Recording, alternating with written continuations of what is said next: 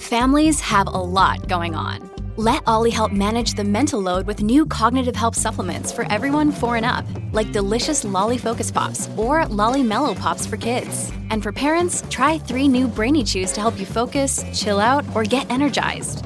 Find these cognitive health buddies for the whole fam at olly.com. That's O L L Y.com. These statements have not been evaluated by the Food and Drug Administration. This product is not intended to diagnose, treat, cure, or prevent any disease.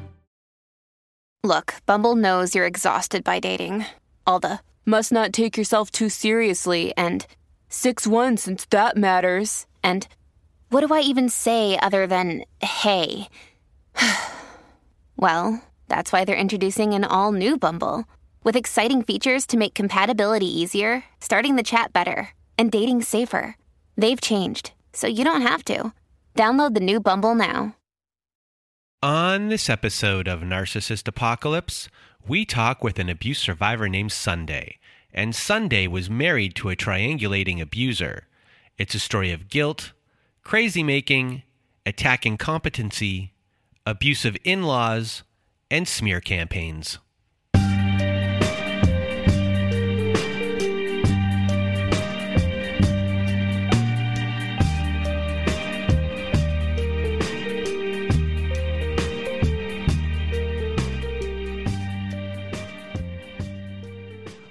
Welcome to Narcissist Apocalypse, everyone.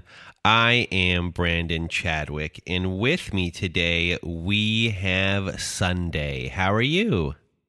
I'm very well, thank you. How are you? I am doing well. Thank you for asking. And if you want to be a guest like Sunday is today, please do go to our website at narcissistapocalypse.com top of the page, there's a button that says guest form. When you click on that button, it takes you to our guest form page. There, you can read all of our instructions and either send us an email at narcissistapocalypse at gmail.com or fill out our guest form and press the submit button. And please do send it in the format that we ask for. And today, there is no content warning on this episode. And today you're going to hear Sunday's story. And Sunday was in a 15 year relationship with this person, a 15 year marriage. And you're going to hear abuse that is going on during the relationship and also a lot of post separation abuse stuff as well. So, a big thank you to Sunday for being here with us today. And now I'm going to get out of my way and your way. Sunday, the floor is now yours. Thank you very much. Um, where to begin? I think I'll probably begin with my kind of family dynamic. I grew up in the UK, um, mum, dad, and my sister. Um, we had quite a dysfunctional family. I think my mum was pretty narcissistic. She was um, always keeping up appearances, very unhappy marriage, yet she she was more interested in what the neighbors thought than actually doing what was right for her and me and my sister. So my dad was very much um, quite overt, flirty, was a womanizer, but she kept it all quite hidden um, just to keep up the appearances to the community. So I was often the rescuer for her, that I would look after her, wouldn't leave her at home when I knew he was out with other women. Um, my sister was able to, she was a lot older than me, so she could go out with her friends. She didn't really see what was going on at home. So I was very much probably parentified, I would say, by my mum that I I was more like the parent to her. You know, like she didn't really see what was going on with me when she was trying to cover up everything that was going on with my dad. So I never really got a good sense of what love was or what a healthy marriage was or a healthy relationship. So I I never really had that modeled to me. Um, and yeah, I really believe that dynamic between my mum and I has got a lot to do with my choices in in men and how I've attracted narcissists into my life. So, as a child, uh, did you have a lot of friends? And I guess what were you like as a, teenager? How did you see yourself? Did you have confidence in yourself? Uh, anything like that? Uh, what were your hobbies? And uh, did you have lots of friends? And did you have any relationships at all uh, when you were a teenager? Um, I had friends. Um, again, because my mum was so um, kind of obsessed with uh, being up there and competing with others, I was sent to what was kind of classed as a selective school, which I really shouldn't have gone to because I wasn't up to the standard of going to a selective school. But um, I went to this all girls grammar school and I, I really didn't do well at all. I was kind of bottom of the class. I couldn't keep up. So I had no self confidence. I was very, um, I don't know, I, I, I was ashamed, I was embarrassed and like I would never do that to my children. And my mum was oblivious to it though. Never, you know, never checked if I'd done my homework. Didn't really care what my grades were as long as I was going to that school. So I had friends, but I had very low self confidence and low self esteem. Um, I had I had boyfriends here and there. I my first long term boyfriend was probably he was when I was seventeen for two years again, he was pro- he's more of an overt narcissist. I think he, um, you know, he's right really out there. He's he's now an actor in the UK. So um, it's funny when I see him on TV shows and that. I think that's right up your alley, being right in front of the camera. You know, um, he was quite abusive. I don't think I've ever been in a relationship where it's not been abusive. Um, and when I have gone into relationships where they're not, it feels really bizarre to me. It's like, I don't know what to do with a nice man. So, yeah, I went out with him for a couple of years and then, and then I went out with a um, professional soccer player. And um, I wouldn't say he was a narcissist, um, but he had, you know, he he had quite a glamorous lifestyle. He had women all around him, which was was the downfall of our relationship. But I ended up falling pregnant to him. And um, that relationship didn't work out. And I was a single mum at 21, which was pretty hard because, again, my parents, um, while I was going out with him, and he was this famous soccer player, my parents quite proud. And, you know, oh, my daughter's going out with him, blah, blah, blah. But then when we finished and I was pregnant, they were ashamed. So they wouldn't, my mum wouldn't let me go near her work when I was pregnant for fear of her colleagues seeing that I was pregnant. She kept it all a secret. When I went into labor, she just walked out of work, didn't tell anyone where she was going through pure shame that, you know, I was this 21 year old pregnant to the ex soccer player. So, yeah, that was pretty hard because, again, I brought shame on the family. So, um, my self esteem never really went up. I, I never really had any confidence. And so when I met my husband, who was from Australia, it was like my ticket out of there. I actually thought, I can leave. Like, this is a good way of going to the other side of the world and leaving all of this behind me. So I um I wouldn't even say to begin with I was immediately attracted to my ex husband. I was just very vulnerable. And he had traveled to the UK for my sister's wedding. My sister was marrying his friend um, from Australia, and he'd come over for the wedding. And and I was a single mum living on my own, and he had come over and he had nowhere to stay. So I was asked if I would put him up because he didn't have anywhere and I had a spare room. So I did. I didn't know him, but obviously I got to know him.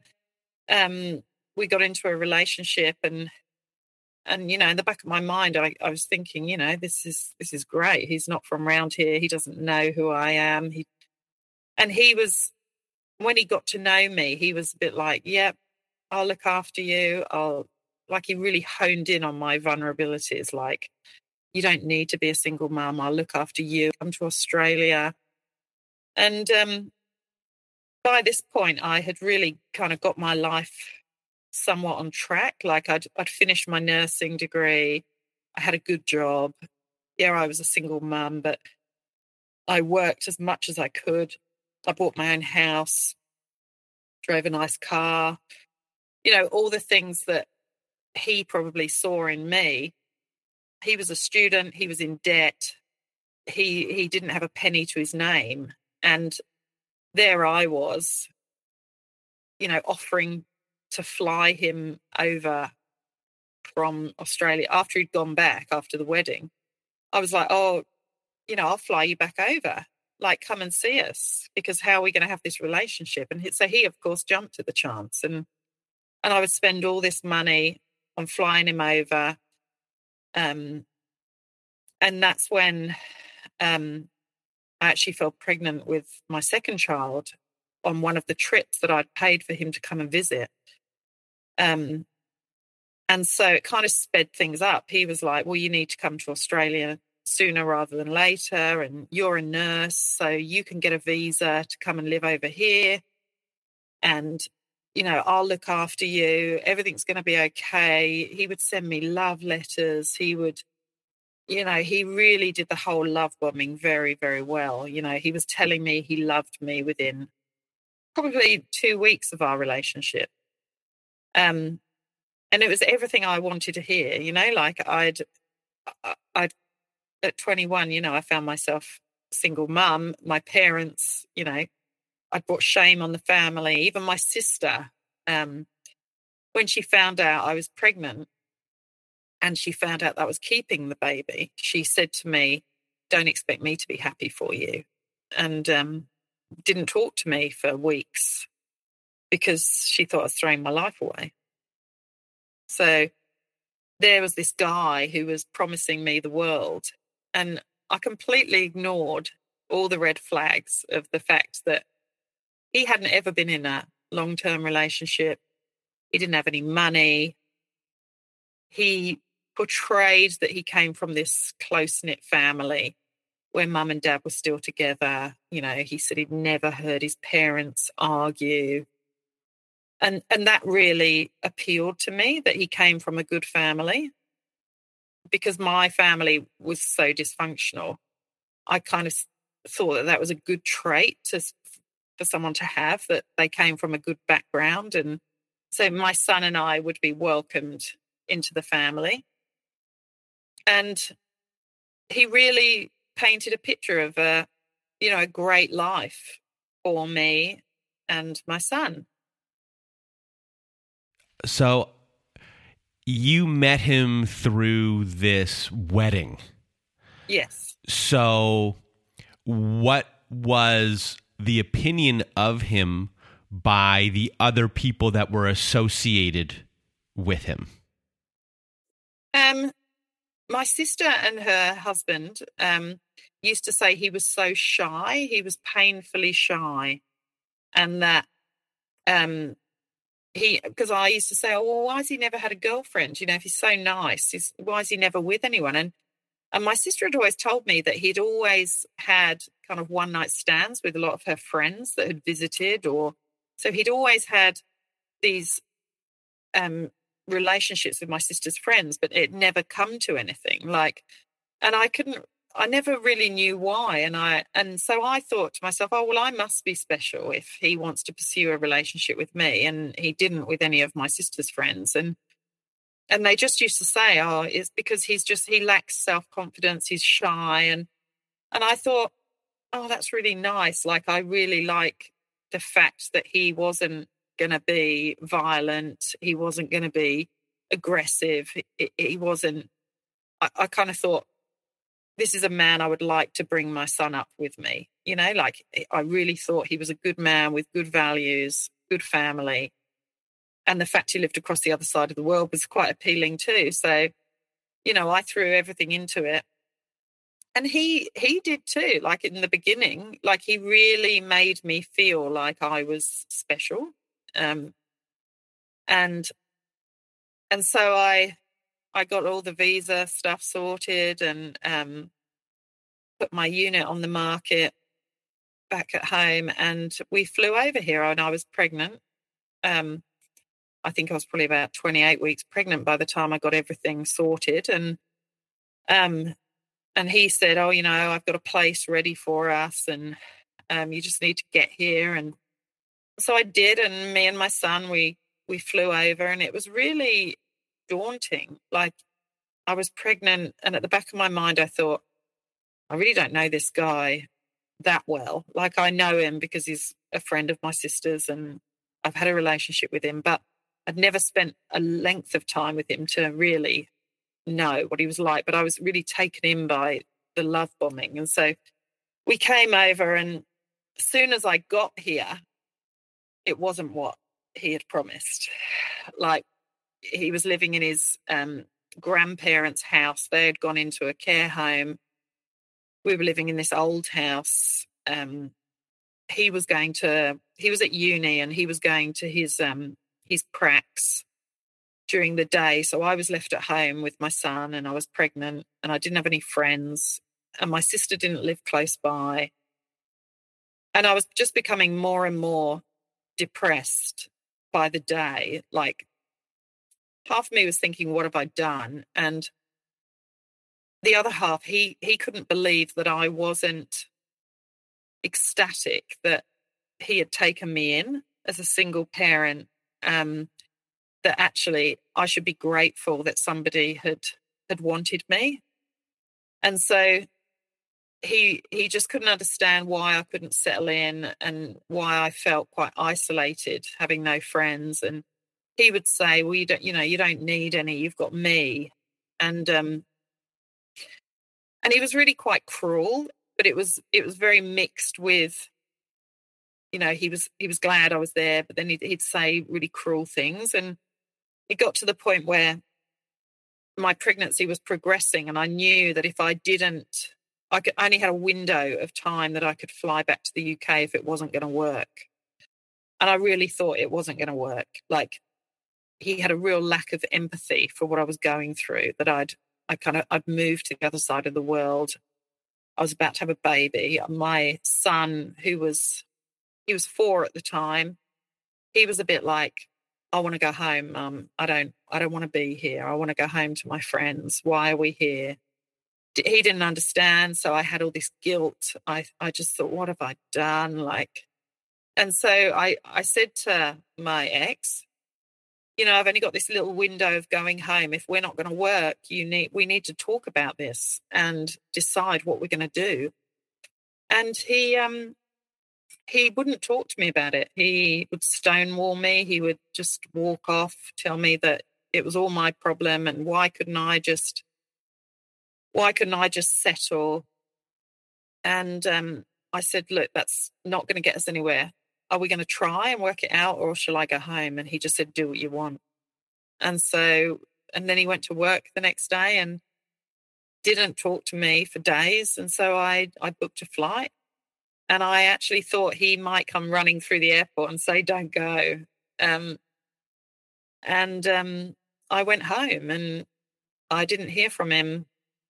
I didn't hear from him at all, actually, and I I was being induced with the baby, and so I knew the date I was going to have the baby. So I messaged him and said, "I'm just letting you know, um, this is um, this is the day I'm going to be having the baby, I'll let you know what we have and um, I hope everything's okay, blah, blah, blah. And could we try and be amicable for the sake of the baby? And um, and then I had the baby and I messaged him afterwards and I said, look, if nothing else has come out of our relationship, we've got a beautiful baby boy. And um, and that's when I started getting the emails saying how I'd taken his son away he didn't like the name I'd chosen for the baby. I'd taken his grand his um parents' first grandchild away.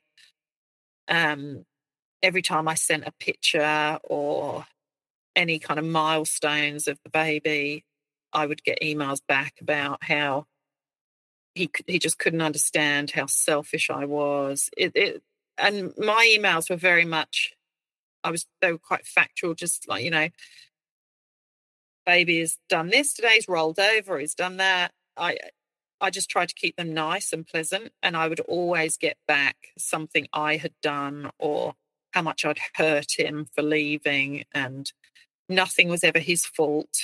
And I would always reply and say, I'm so sorry for my part in this, but we've got to focus on the future. And and all it was, it was just abuse. I got get constant abuse back. And um and so when when the baby was actually um eight months old, I decided to come over for a holiday to introduce this baby to him and see my sister and you know i really wanted to build bridges because I, you know, I'd already gone through it with my first son where I wasn't with his father and and I and he didn't really have contact with his father and I did not want this for my other son.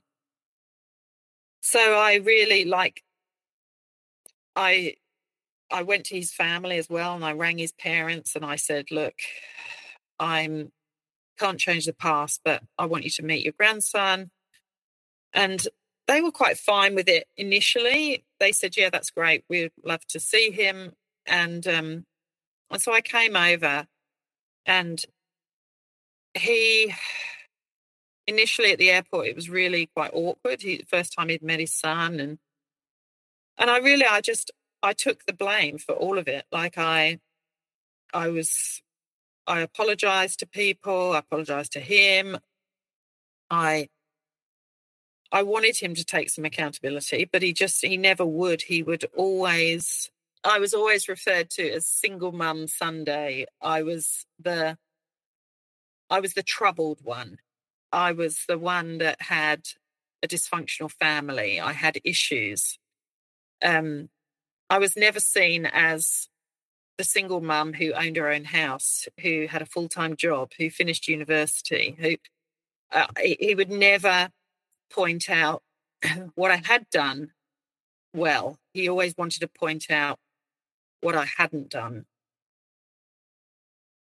So when he would do that, you know, you grew up in an environment where there was neglect kind of going on with you and academics and a lot of your life.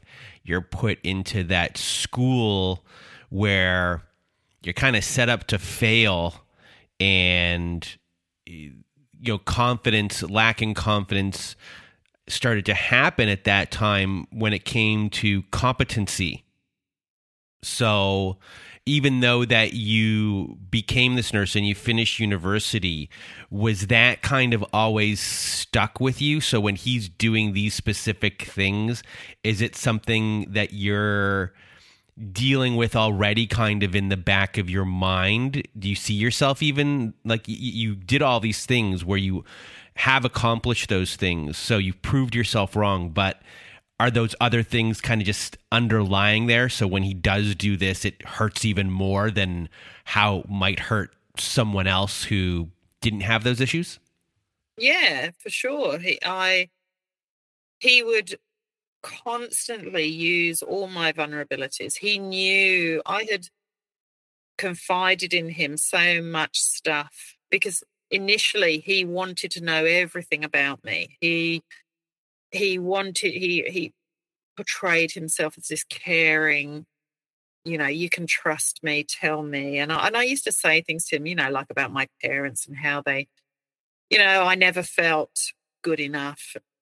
And he always used to say oh you know you are good enough and you're this and you're that. And then and then he would use he would use it against me. As soon as I was here he used it against me. And you know and and when I came over for the holiday I only came over for 3 weeks but he then kind of persuaded me to stay um, by saying, "Oh, you know, don't take him away again," and and I felt really bad. I I thought I can't leave, like I I can't take his child away, and so I ended up getting sponsored by a nursing agency. And um, and just never going home. I arranged um, to sell my unit from here. I was here with, you know, two suitcases, two kids. I just resigned from my job in the UK. I just did it over the phone and and I stayed. And um my parents, my dad at the time said he would help me with money because obviously my ex didn't have any money still. Um so my dad gave me some money to rent a place which I did and you know and I just I started from scratch again. I um I didn't have a car, I didn't have a job, like I was just doing agency work, I was doing night shifts. I I would just get secondhand furniture. I you know, I furnished this house, went to work and and my ex kind of he said, Oh, you know, you can earn more than I can. So why don't you go to work and I'll look after the kids?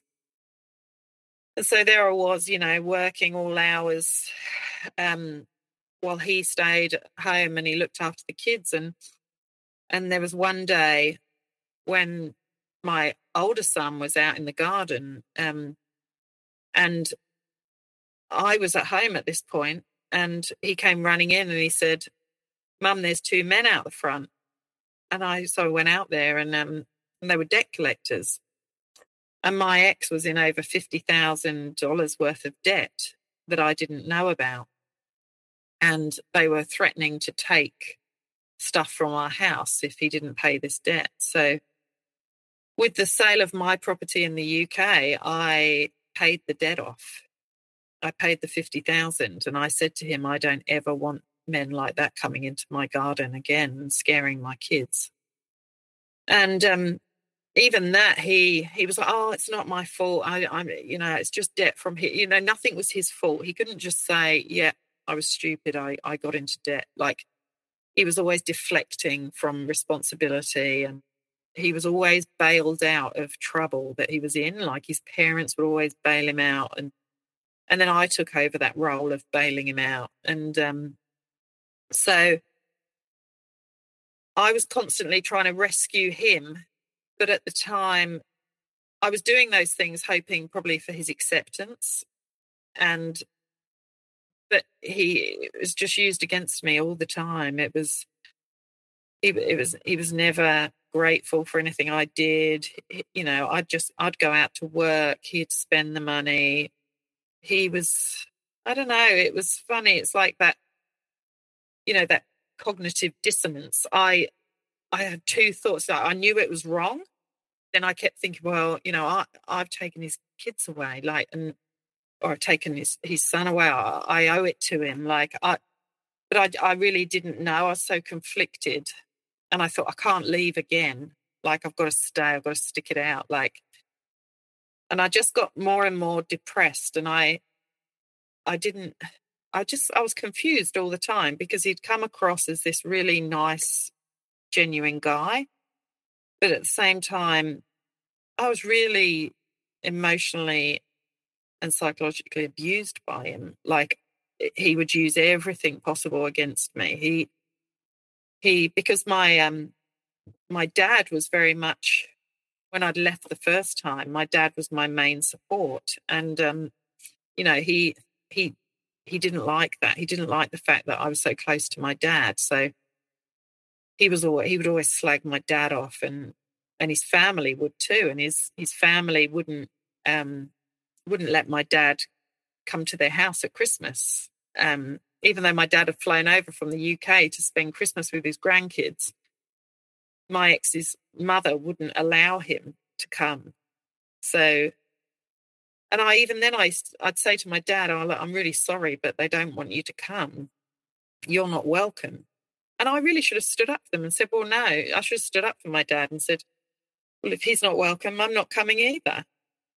But I didn't. I'd left my dad at home. So is he smearing your dad and everyone to his family so his family believes all of these crazy things that aren't reality? Yeah. And his family live four hours away from us.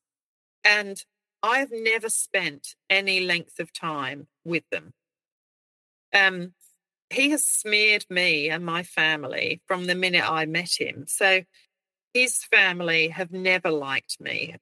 You know, when he came back from the wedding initially, you know, he had to go and tell his mum that he'd met this single mum and, you know, oh, I've fallen in love with someone in the UK, but she's going to come over here. And and so the very first time I met his mother, she said to me, You do know that he's at university, don't you?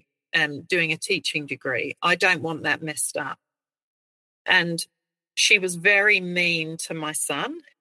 She wasn't, you know, she wasn't nurturing, wasn't loving to him or anything. She would tell him off in it straight away. And and even then I thought, oh God, this is this isn't the picturesque family I I had in my head that you've kind of you'd painted that your family was so perfect. And straight away I felt uncomfortable meeting them all because I was, you know, he'd obviously said to them that I was troubled and, you know, I was this single mum and that, you know, he was rescuing me and and then he must have told them, you know, oh, she's gone back to England, she's taken your ch- your grandson away, or you know, um, because they all hated me.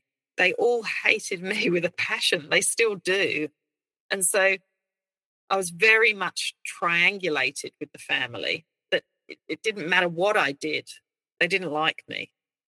So, what was his role within his family? Oh, he was golden child. He could do no wrong. He didn't finish his teaching degree. He didn't. He had every opportunity to finish his degree. He didn't. That's my fault. He now, you know, I mean, and I'll get on to what he what's happened since, but it did not matter what I whatever happened between me and him, it was my fault. He um he drank for most of our marriage. He um he was I would call him a professional alcoholic. You never knew that he was drunk, but he was always drinking. Um the children knew it, I knew it. He was his mum was an alcoholic, um, possibly his dad, but especially the mum. Um, they were always drunk when we did see them, always abusive. They would abuse the cousins. So, say for example, we'd all sit down to dinner. Um, his mum's sister, she moved to America. So she married an American and they had four boys. And those boys used to come over and travel to Australia regularly. And so often when they came to visit, we would go down to visit too. So we would go and have these big family lunches. And of course, there was a lot of alcohol involved.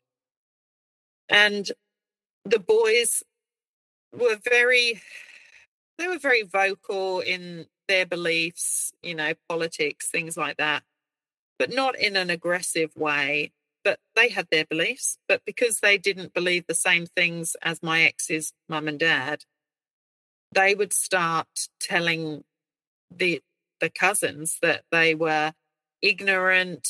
Um, they would start calling them names. Um, it would get to the point where they were shouting at them. I can't even believe you're staying in our house when you believe this, or um, it would get so uncomfortable that people just didn't know what to do. And these these young boys, like they're in their twenties at the time, were arguing with these his two parents in their sixties, and the father calling them names. And my ex-husband and his brother would enable this. They would go up to the mum and dad and put their arm around them and just go, It's okay, just calm down. Like like they would say, they would call them names like you are a stupid and then a swear word, you know, like they were so horrible to them. Yet, see, if that was my parents, I would say, cut it out. That's not okay. You don't speak to anyone like that. Whereas with within his family, everything was you you just enabled it. You just had to just dampen it down. Don't argue with the parents. Just say that's okay, you know. And they were they were bizarre as well in that they wouldn't let my children call them grandparents. They had to be addressed by their names. So they weren't known as Nan and Pop or Nan and Granddad. They had to be known by their names. And because they thought they were superior, they were too superior to be grandparents. So the more, the deeper I got in, the more I realized that this fairy tale was more a nightmare than than anything. And every time we went to visit, it would end up in there'd be some argument um, often because they would be rude at the dinner table, they would be mean to the kids, or they would start on at the cousins, and and I just couldn't really. I didn't like it. I didn't like being a part of it. I I could see that my husband was never going to defend anyone other than his family, like his mum and dad. He was just going to let them let them speak to people however they wanted to. They used to speak to me terribly, like she used to ask me why, like, say, for example, I was wearing what made me buy gla- these glasses, you know, like, and I said, oh, I like them, you know, like, and she said, mm, I don't know why you'd buy them, like, and and I used to think, oh my, like, I'd get paranoid. I think, oh, do they look awful? Like, and I'd say to my husband, why does she talk to me like that? And and he'd just he'd turn it around and say it was me, and I was just too sensitive or she'd say things to me at the dinner table in front of everyone like have you ever thought about wearing makeup you know like and i just my heart would sink i would just think why is she doing it to me like i felt bullied you know and, and my husband would just sit there and it would just go right over his head and he wouldn't he wouldn't say a word and so we used to we used to drive home four hours home to sydney and just argue the whole way home i'd just say how can you let her talk to me like that? How can like why don't you defend us? Why don't you do something? And he'd say, Oh, you're just you're just too sensitive and um it's all you, Sunday. Like so she'd he would never ever stick up for me or the kids. And it was it was horrible because I I always used to think it was me. And so I could never really I always knew that there was something not right within our marriage and our relationship. I never knew what it was because I couldn't, I was always told it was my fault. Everything was my fault. So I really didn't know what, what to do. And, and I remember um, I used to go into work because I worked full time and, you know, I'm a mental health nurse. And I used to go into work and some days I'd just be in tears. And one day, this older nurse that I worked with, I was talking to her about it, and um, she said to me, this was years ago, she said, go home and look up covert narcissism. She said, Your husband sounds like a covert narcissist. And that's when I really started to kind of piece it all together of what my husband, what I believed him to be and I started listening to podcasts and I started, you know, researching it and and everything pointed to uh, that's what he was that's what he was like.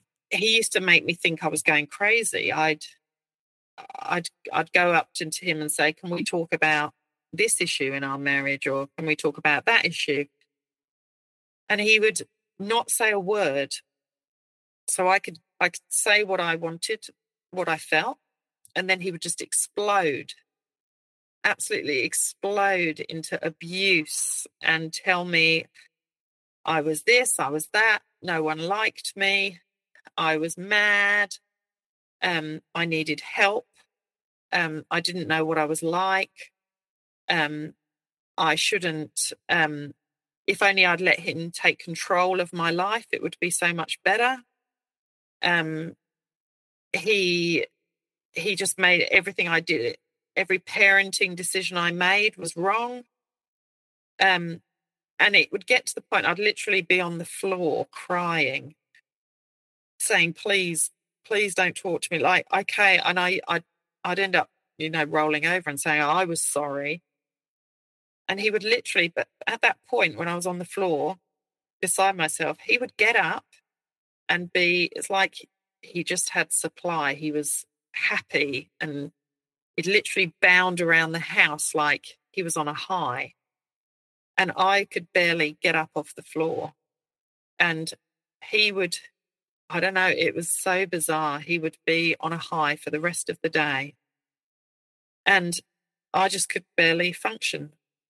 And it was like he was kind of saying, There you go, see, you are mad.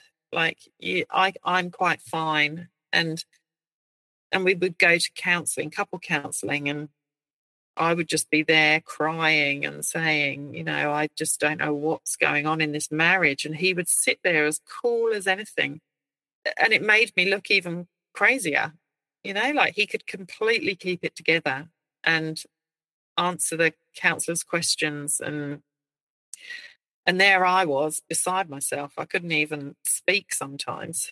And um and it was only fairly recently when after we had split that um, one counsellor asked him to leave the room. And um, he said to me, You do know you're being abused. And it was like somebody had just taken a weight off my shoulders because we'd been to all these counsellors in the past and he had just pulled the wool over their eyes. And yet this one guy just had his cards marked from the beginning and he said, Are you safe to go home with him? And I said, I said, he won't hit me. He's never hit me. And he said, I'm not worried about that. He said, he is abusive. And um, I said, I know. I said, I think he's a covert narcissist. And he said to me, You've hit the nail right on the head. And so it was only recently, after 15 years, that I actually feel validated of that I was not going crazy and that, you know, he he was abusing me. And because for years he used to tell me I was the perpetrator. He was the one that was abused by me and um and it was all me. It wasn't it wasn't him. And you know, I my self-worth was beaten down so much that I actually I used to think, am I? Like, am I the am I the problem? Like I'd Google, am I a narcissist? Like, is it me? Like I I really thought I was going crazy like to the point I would go to the doctor and say, I I think I'm going mad. Like I I don't know what's going on here. And he um he owns a local cafe. So he is very well known in our area as Mr. Nice Guy. And um he everyone thinks he is just the greatest bloke going round. And um he really, when we separated, we separated just, um, it was the first day of homeschooling of COVID. And um, his mother had actually, um, his mother had died. She passed away and we went to, we went to her funeral and when we got down there, the brother um, was waiting at the chapel and and I went up to him and I said, "I'm sorry for your loss," and um, and everything. You know, I I thought I'd done the right thing. I'd gone up to him and and then the funeral happened, and then we went back for the wake, and the brother started to walk over towards us. So I I kind of just sat with the kids because I. I thought, oh, none of them like me, so I'm just going to sit with my kids, and you know, it's their mother's funeral.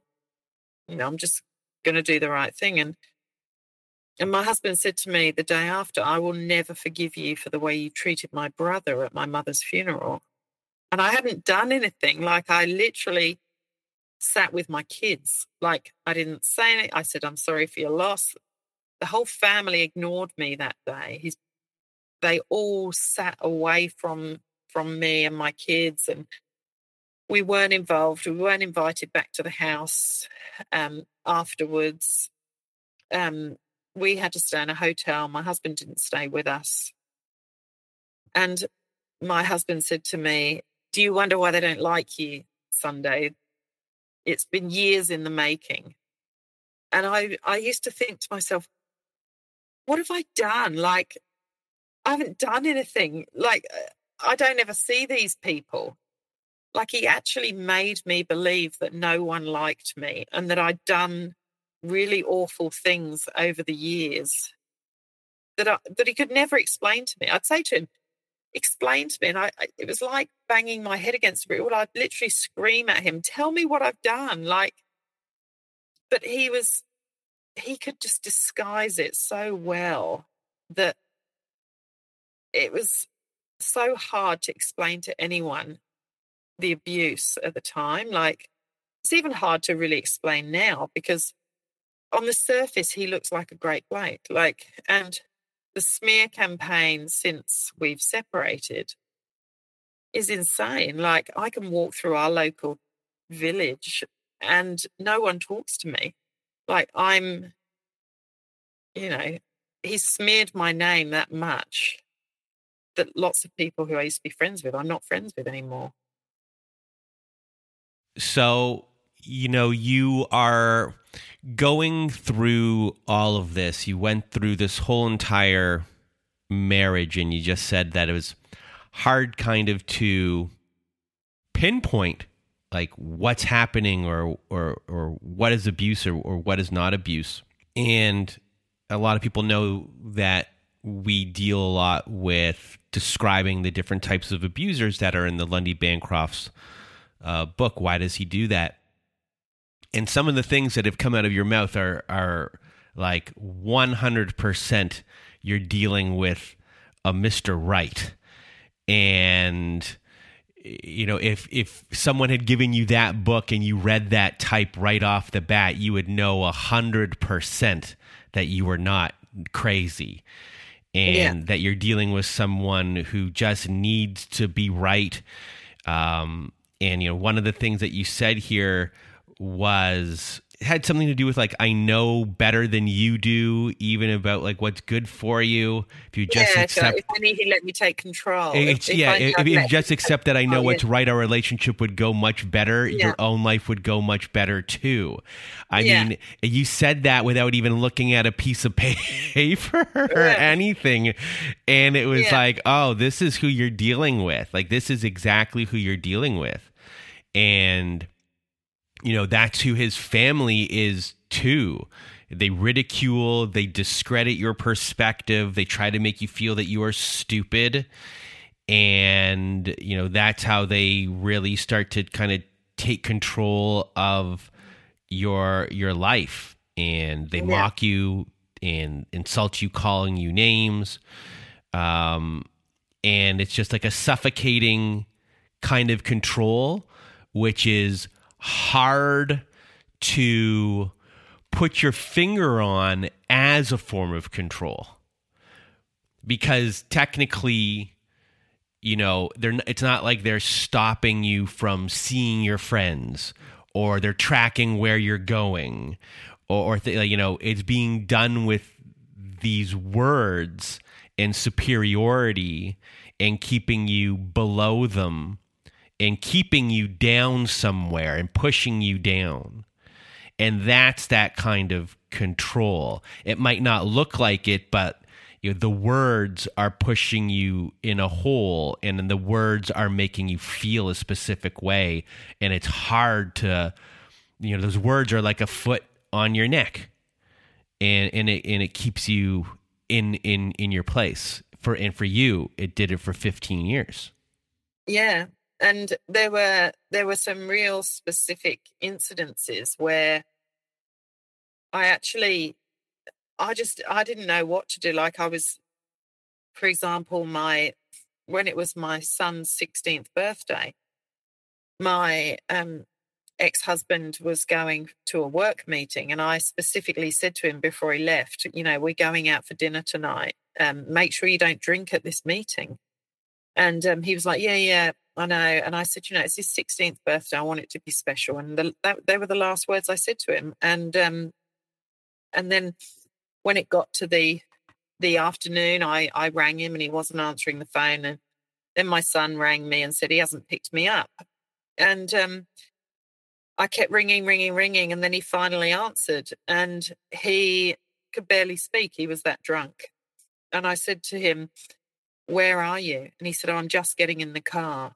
I'm just going to go and pick the kids up. And I said, do not move another, you know, don't move at all. I'm coming. Stay where you are.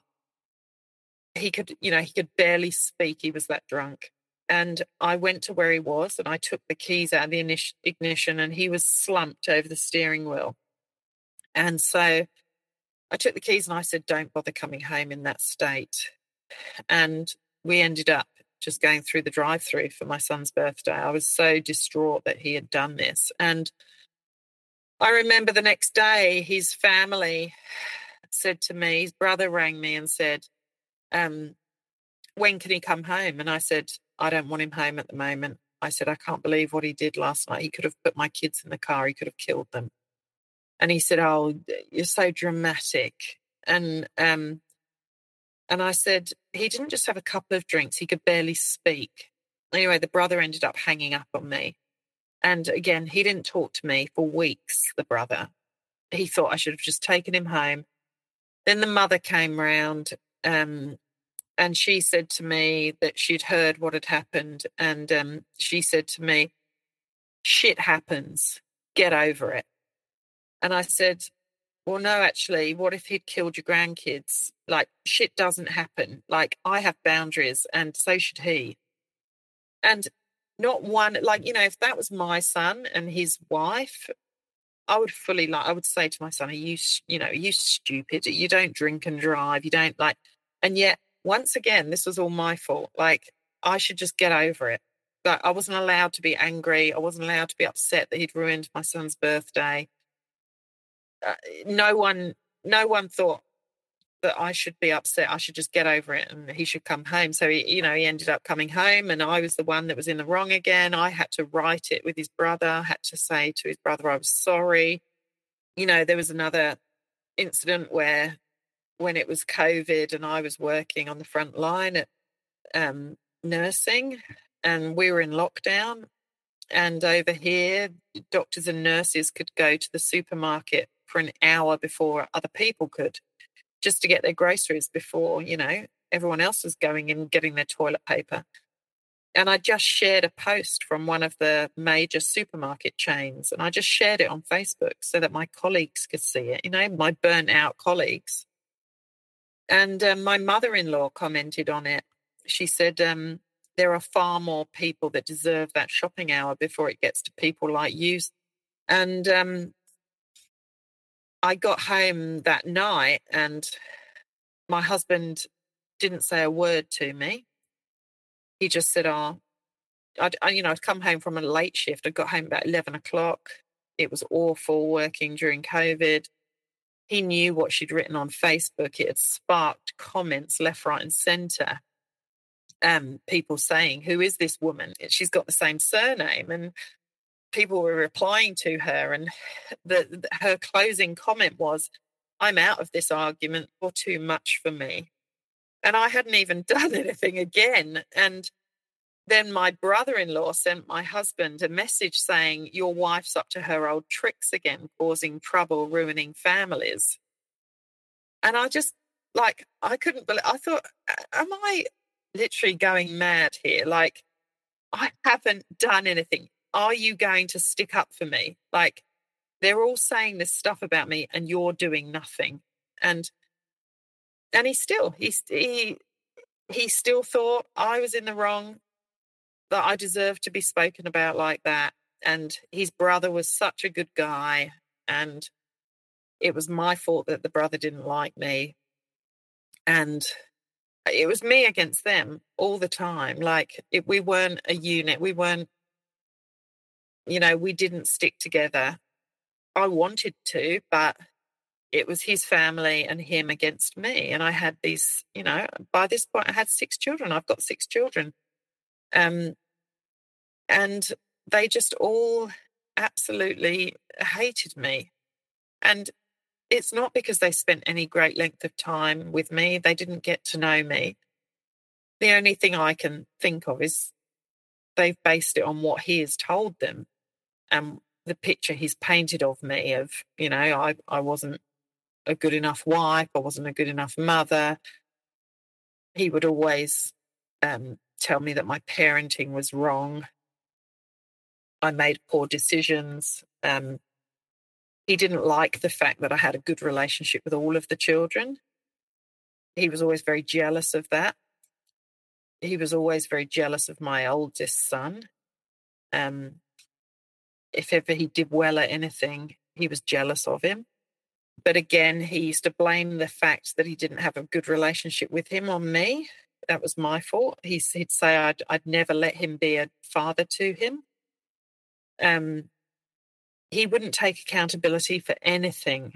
It didn't matter what it was. He could get, I could probably walk into a room and catch him in bed with somebody, and that would still be my fault. like zero accountability, zero empathy, nothing. And it, it was just years of doubting myself and and just years of confusion and because he could like simultaneously be cruel and then be kind and so i'd constantly be thinking i don't what is this? Like i just there was just something that wasn't right and i just couldn't put my finger on it. I i didn't know what it was and it was eh, just horrible. And so when his mother died that was kind of the icing on the cake for our marriage. That's when it was over basically. He he was never I was going to say he was never the same, but he was probably the same. Like nothing really changed, but he I asked him to leave because his drinking got out of control. And um, I said to him, You really need to go and sort yourself out. I'm not having the kids find you in drunken states on the lounge with wine poured over you. Like we have children and we have young children, and that's not okay. And so I had I'd rung his friend and said, you know, things have got pretty bad at home. Can he come and stay with you um, for a few days? And the friend said yes. And so I just packed a bag and um, I took it to, well, actually, I got my father to take it to his coffee shop. He, instead of going to the friend's place, he went and put himself up in this five star hotel on our credit card. And um, he didn't go to the friend's place. And within a week, he'd rented a house. He didn't tell, he texted me and told me he had rented a house. The kids were being homeschooled at the time, it was COVID. He didn't even have the decency to discuss renting a house with me. Like we couldn't afford it. We couldn't, we could barely afford our mortgage, let alone pay a mortgage and pay a, a rental. And he went and he went and did that. And um, when I said to him after 15 years of marriage, and you know, we've got six kids together, you didn't think to discuss that with me, how we were going to fund it. And he said to me, You can't be spoken to. I'm not going to speak to you about it because you can't be spoken to.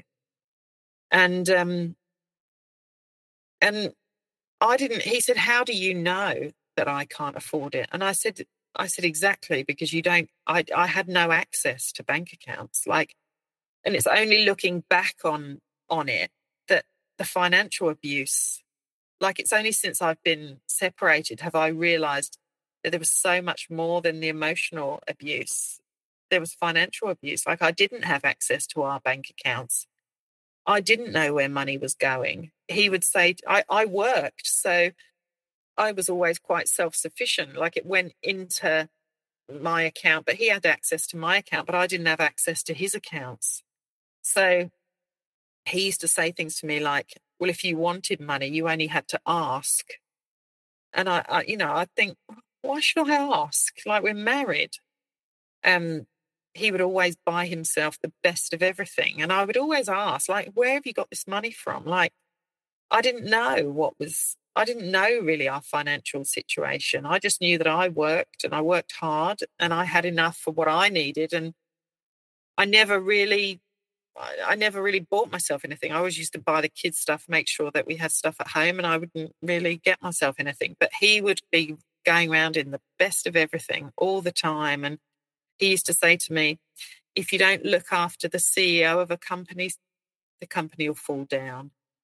So you know, his mindset was that he had to look after himself to the highest standard for everything else to flow on. And if only I did that, then things would things would be so much better. Yeah, so he went off and he um he had his little rental house. So he literally he he literally discarded me within about a week of, you know, after six kids, 15 years of marriage, within a week I was like a nothing. And he spent all of our money. He furnished his house with the best of everything. You know, when we moved into our house, I was buying secondhand furniture, trying to save money. Um, and he went and bought himself the best of everything. He he filled the house up with balloons for the first time the children went round there as though it was a celebration to them. And when I when I said to him, you know, the kids are hurting, like this is this has all happened within a week. Like they don't know what's going on and you're you're filling the house up with balloons. And that's when he would just lay he said I was poison and um that I I would see him in court and I and I just I would just crumble. I, I was so weak by this point that I just doubted myself and I thought, oh my God, like we're going to court now? Like you've moved out, like this was all happening uh, overnight, it felt like. I'd put up with years of abuse and then all of a sudden he wasn't there. He was in a new house. I didn't have any money. I had this big house on my own six kids. The kids were all beside themselves. They didn't know what was going on. It was COVID. I was trying to homeschool them. Um, like my whole world was coming crashing down. And um, he, and then just this one day, he he messaged me and said, "We need to go to mediation." And so I I said, "Okay, fine, we'll go to mediation." So we go to mediation and it was awful. I just remember sitting because it was COVID, it was on Zoom, and I just remember shaking and thinking, "Oh my God, what's he going to say? What's he going to do?" And it went initially. It went quite well, and we kind of came to an agreement about the children and when he would see them. And the lady said to me, "Oh, have you got any concerns?" And and I said, my only concern is whether he he drinks when he sees the children. Like I normally I'm there, so it's okay, but it's not okay. But um, I said, I just don't want him having the children and drinking. And he turned around and said, Can we talk about your drink and drug problems? Now, I've never, t- I've never taken drugs. I've never even smoked marijuana. Like, I've never had a drinking problem. I don't have a drug problem. And he said it right there. And and my face, like I, you know, when you think, oh my God, if I try and explain myself, I'm to look guilty. Like I was just, I was in shock. And I kind of stared at him across the computer screen, like, what are you talking about? And and then I just I froze and I I just I said I just I don't have anything more to say and we ended the um mediation session. And the next time I saw him, I said, What was that all about? And he said, Oh, yeah, sorry about that. As though I just wanted to let her, let the mediator think that you were the problem, not me. And I, I just couldn't, I couldn't go back to that mediator.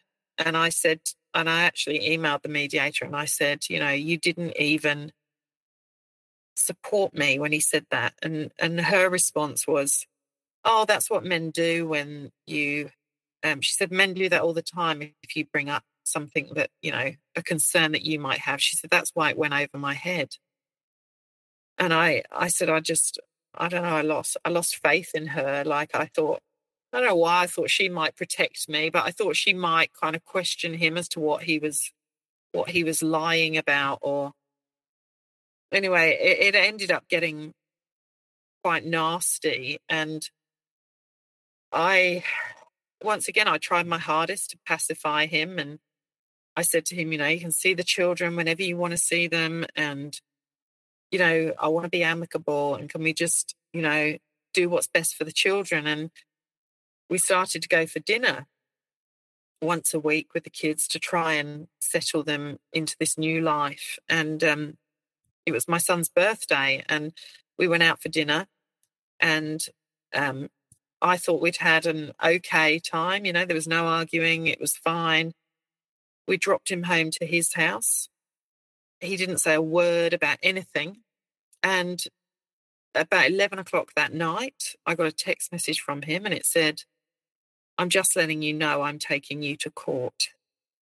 And I I'd just fallen asleep as my phone went off and I thought, you've waited till 11 o'clock to keep me awake all night now, telling me you're taking me to court. And I was thinking to myself, what are you taking me to court for? Like you're seeing your kids every day. Like, why are we going to court? And so my lawyer rang me about a week later and she said, she said, Where are you? And I was in the shopping centre and she said, Just go and sit down somewhere. And I was like, Oh, why? And she said, I've just received an affidavit. And she said, It's probably the worst thing I've ever read. And it was full of nasty, he was trying to get the children from me. And, you know, that they say the one thing, you know, a narcissist will do when they lose control, you know, they'll they'll try and find the two things that will get to you the most. And that was my children. And obviously money, like uh, he he didn't care how I was coping financially.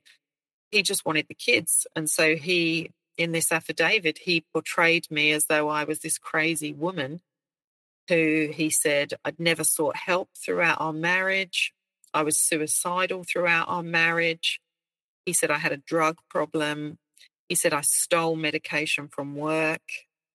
Um, he said I'd been sacked from my work. Um, it was just pages and pages of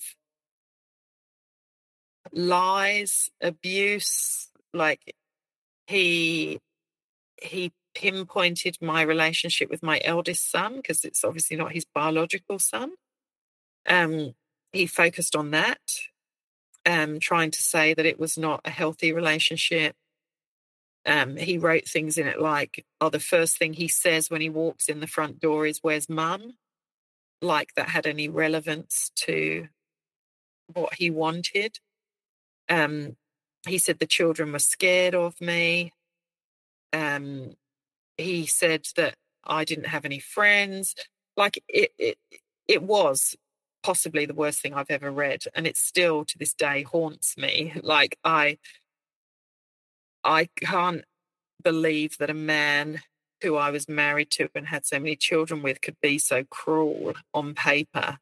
Yet, to my face, if I saw him, he would he he would have still pretended he was Mr. Nice Guy. Like, and the fact that he's got all these flying monkeys around that think he's so great, I I just sometimes I want to print off the affidavit and just distribute it around the local community and say this is this is the real him like, it was, yeah, it was horrible reading what he was saying about me just to try and get my children from me.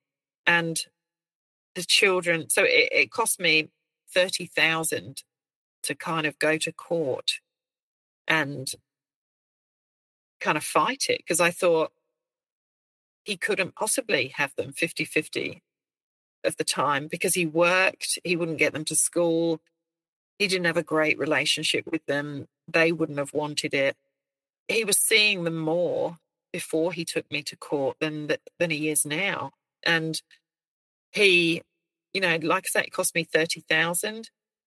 He, when we got to court one day, he'd actually messaged me and said, "Just turn up tomorrow, and we will come to a final agreement. We'll just say, look, I'll have kids every other weekend.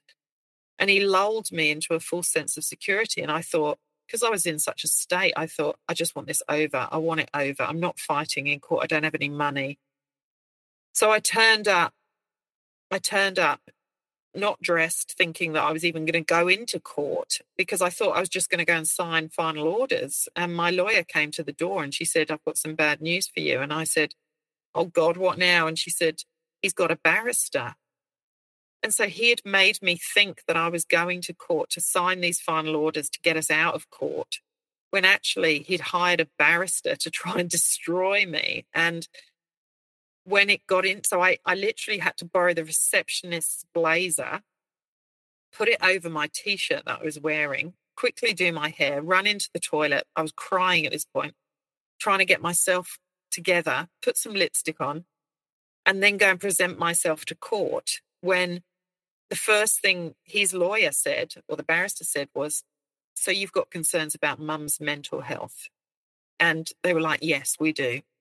And there was me trying not to cry and not look like this basket case that he was portraying me as.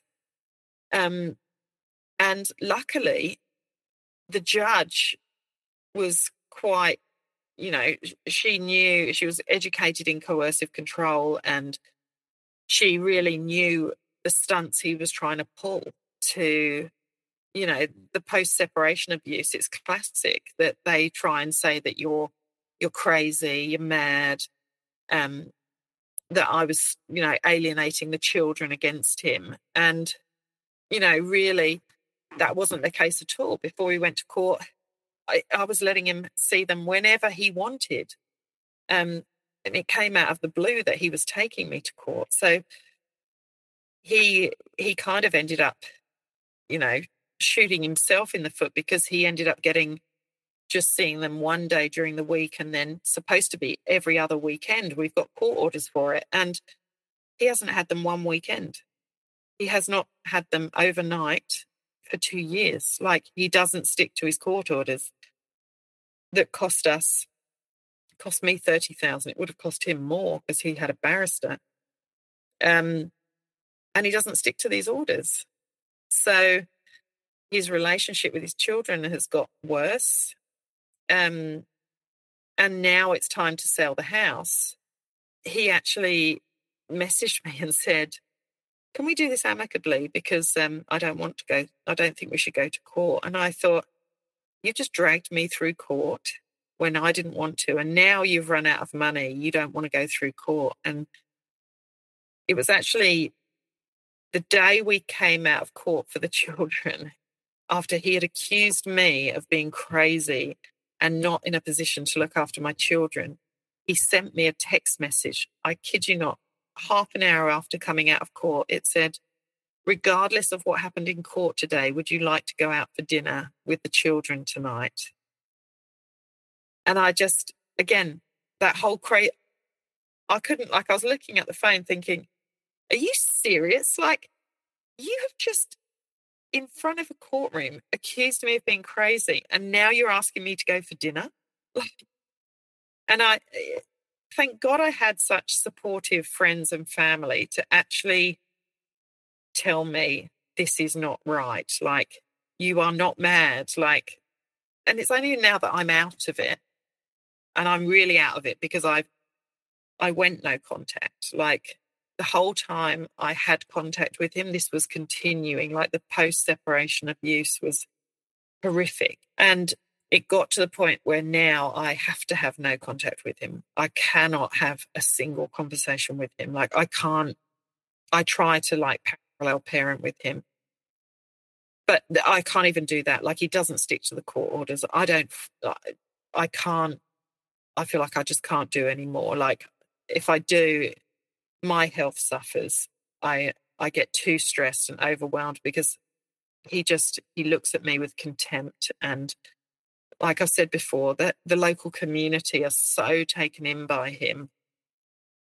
None of them can kind of know the the stories behind it or the crazy making behavior. He wouldn't he wouldn't tell them any of that, obviously. He would just tell them that, you know, I've stopped him from seeing his children or I'm crazy or, you know, whatever he's told them and that they've chosen to believe. And it's got easier as I've gone along. But I remember times just feeling overwhelmed with no one talking to me, friends who I've had for years defriending me on Facebook, not talking to me in the street, um, and not knowing why. And and now I just think I really don't care what you think. Like I know who I am as a person, and I'm I'm getting therapy, and I'm um, I'm looking after myself and my children, and there is light at the end of the tunnel. But you know, there were times where I really was hitting rock bottom, just thinking, "Am I am I losing my mind?" Like because because of that, you know, and when you're over narcissist, like people can see it, you know, like it, it, it's there. You can, he's not like that at all. He's so covert. Like you'd never, unless you've lived it, you'd never know it. So good at disguising it and um, just, it's just insidious and hidden abuse. So, do you have any words of wisdom for everyone listening? Um, I guess I always knew that no contact was the way that you, you know, you deal with narcissists, and from all my reading and research and that. But I kept thinking, oh no, I can, you know, I can fix it. I can, you know, if only I'm, if only I'm nicer, or if only I'm, I don't rock the boat or if only I don't give my opinion of something or, you know, it'll be okay. And it would, I think, had I taken that advice much earlier, I, it, it could have probably sped up how I felt. Like I probably prolonged it by not going no contact. When we'd been married for 10 years, I was getting to the point where I was getting mentally stronger. And I actually thought I might leave this marriage. like this was when, you know, we were coming up for our 10 year anniversary and I I was doing well in my career and I just wasn't happy at home. And I thought, you know, I, I think I could leave if I really wanted to. And financially I thought I could cope. And he must have realized that I was getting a bit of confidence. And he didn't like it. And I remember going out one night with my colleagues, and he would never normally care if I went out. Like I didn't go out very often, but this one time he actually drove to where I was and he rang one of my colleagues and said, Tell her to come outside. She's coming home. And I, that wasn't a red flag to me. I didn't think, oh, he's being controlling or anything. He portrayed it as though he was worried about me, that you know, you didn't answer your phone, so I came and found you. So I had to leave the party early because he'd come all the way into the city to come and get me and take me home. And um, it was coming closer to our 10 year wedding anniversary. And and he he obviously didn't like the fact I was getting a social life and I was getting, you know, my, my confidence back. Anyway, it got to our 10 year anniversary and he completely went out on a whim. He got this limousine to pick me up. We went back to the church where we got married. We got remarried. We went back to where we had our wedding reception. He had um he had band playing live music of our wedding song. We went into the city like he completely overwhelmed me with all these elaborate gifts and the day was like it was amazing but at the back of my mind, I was thinking, oh my God, how has he paid for this? Like, it was like thousands of dollars. And it was all about, he wanted it all over Facebook, what he'd done for our 10 year wedding anniversary. He wanted everyone to think he was just this great bloke that look what he's done for his wife. And he knew I was about to leave him. He knew I was thinking of leaving. He knew I was unhappy.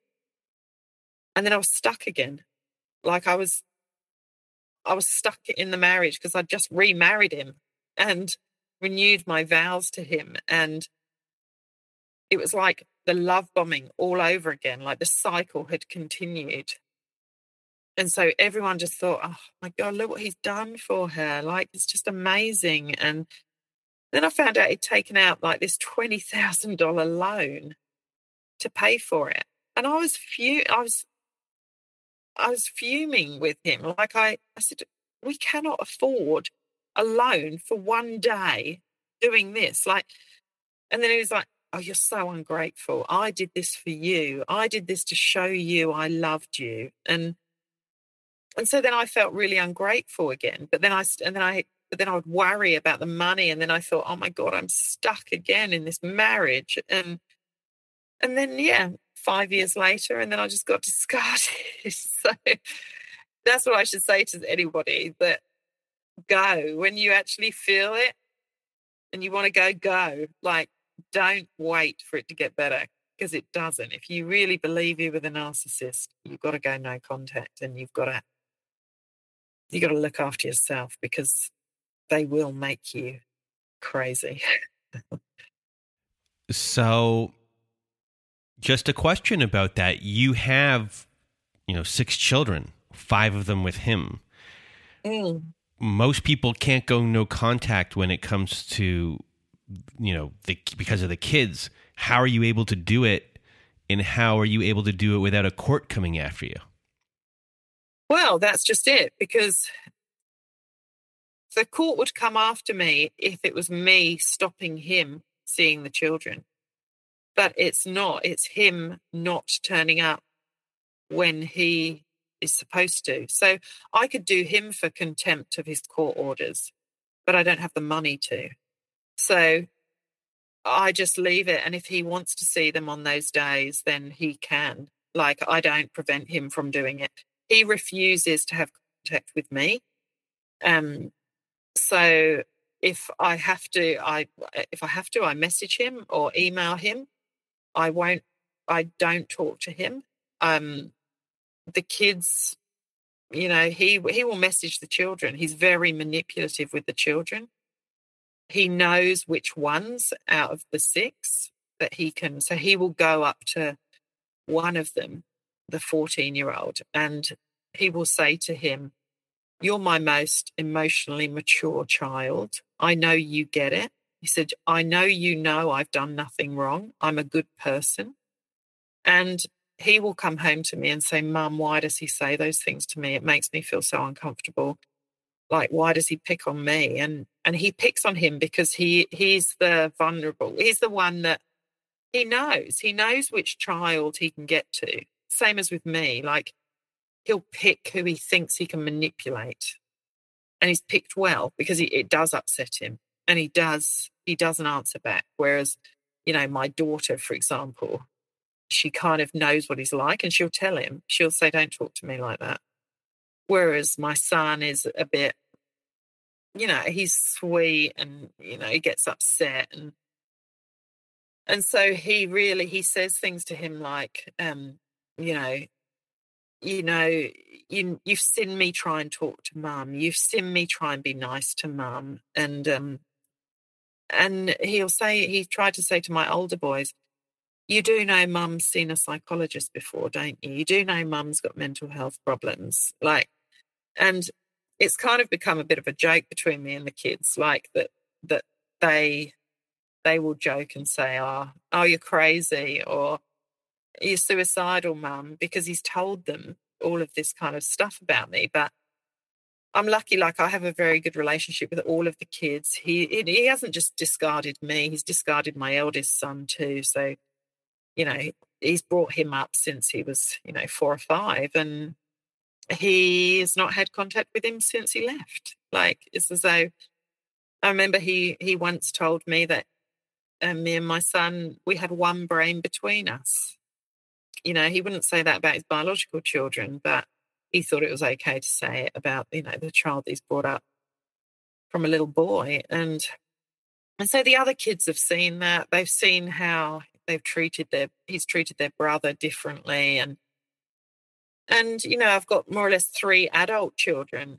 who they're not on the court orders and he doesn't even try and see them. So I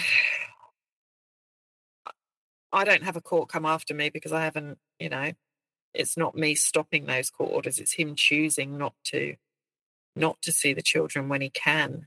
Um, but we're still in court. We're still fighting out the finances, and um, he's still got trying to keep a bit of control over that with the sale of the house. You know, he's I've got to put it out for sale. I've got to get it ready for sale, but he won't let.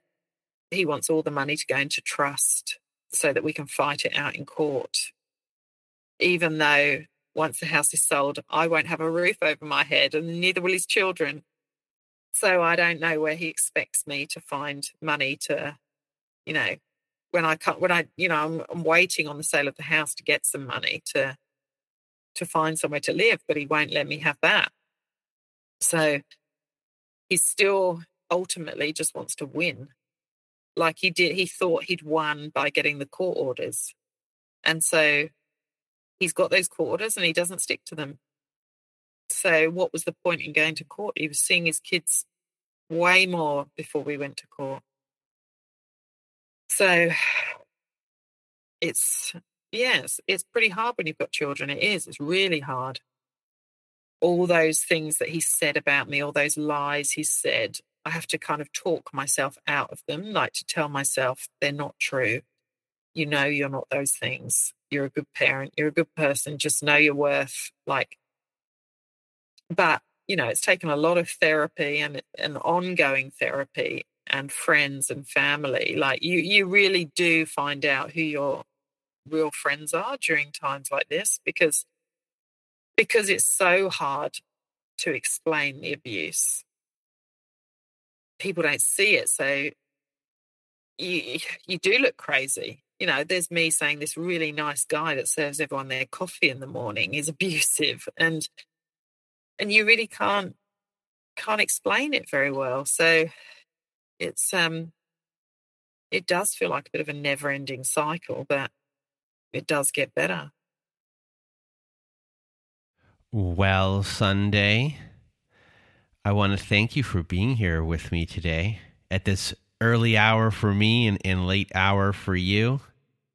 And, um, you know, you did a really good job telling your story today as I say to so many people, it's very difficult to tell your story, what stories to choose, especially when you're in a 15 year relationship with someone, and to be very clear about uh, what has happened to help educate everyone who's listening and to validate everyone's experience. And you just did a really good job today, and I can't thank you enough uh, for being here with us today.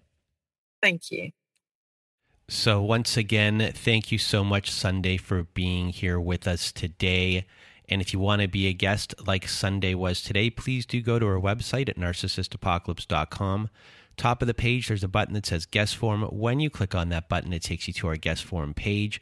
There you can read all of our instructions and either send us an email at narcissistapocalypse at gmail.com or fill out our guest form and press the submit button. And please do send it in the format that we ask for. And if you are someone that needs support, we at narcissistapocalypse.com have a support group. So at narcissistapocalypse.com, top of the page, you'll see a support group button.